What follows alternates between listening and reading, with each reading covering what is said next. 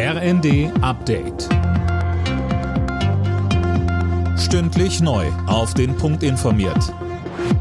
Ich bin Anna Löwer. Guten Tag. Hanau erinnert heute an die Opfer des rassistischen Anschlags vor drei Jahren. Nach einer Gedenkstunde steht am Nachmittag noch eine Demo gegen Rassismus an.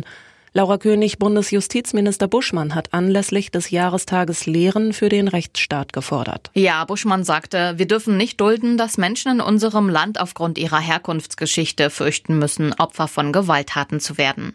Den Anschlag von Hanau bezeichnete er als eine bleibende und nicht verheilende Wunde.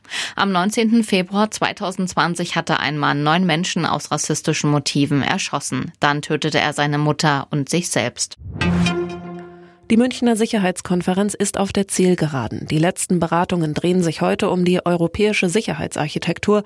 Dazu spricht der EU-Außenbeauftragte Borrell. Dabei sind unter anderem auch die Regierungsspitzen Estlands und Schwedens und auch der Bürgermeister von Kiew Vitali Klitschko.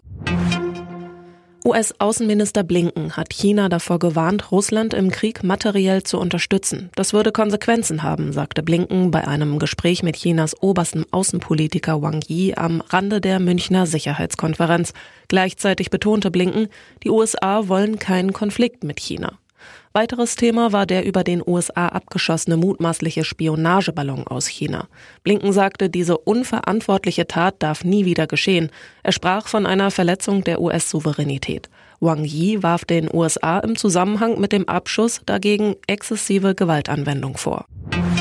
In London werden am Abend die BAFTA-Filmpreise verliehen. Die meisten Nominierungen hat der deutsche Antikriegsfilm im Westen nichts Neues mit 14 Nominierungen. Das Netflix-Drama kann unter anderem auf Auszeichnungen als bester Film und für die beste Regie hoffen. Alle Nachrichten auf rnd.de